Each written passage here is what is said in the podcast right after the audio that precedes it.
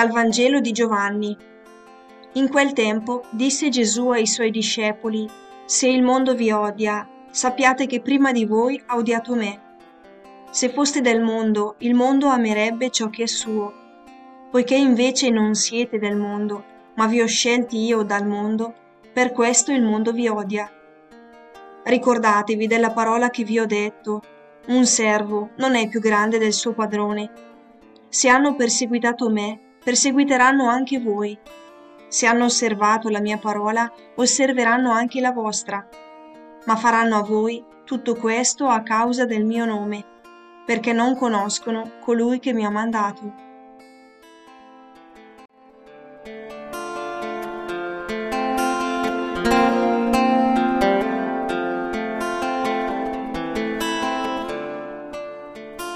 Noi siamo suoi Oggi la questione del possesso fa un po' paura, perché ci rimanda alle terribili conseguenze di derive egocentriche che sostituiscono il soggetto in relazione con un oggetto di relazione.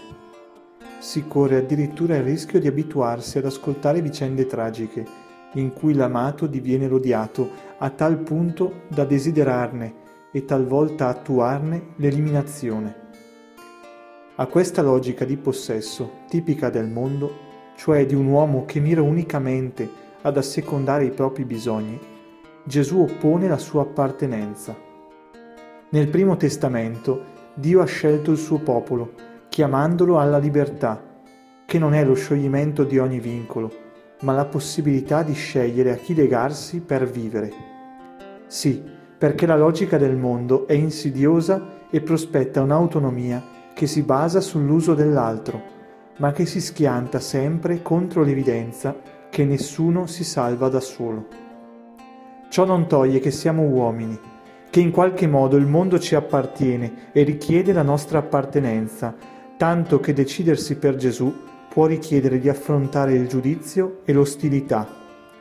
Ma noi non siamo suoi in virtù di uno sforzo morale, ma perché Lui ci ha scelto noi, rendendoci capaci di sceglierlo. Sono consapevole che il Signore mi sceglie ogni giorno. Io come lo scelgo?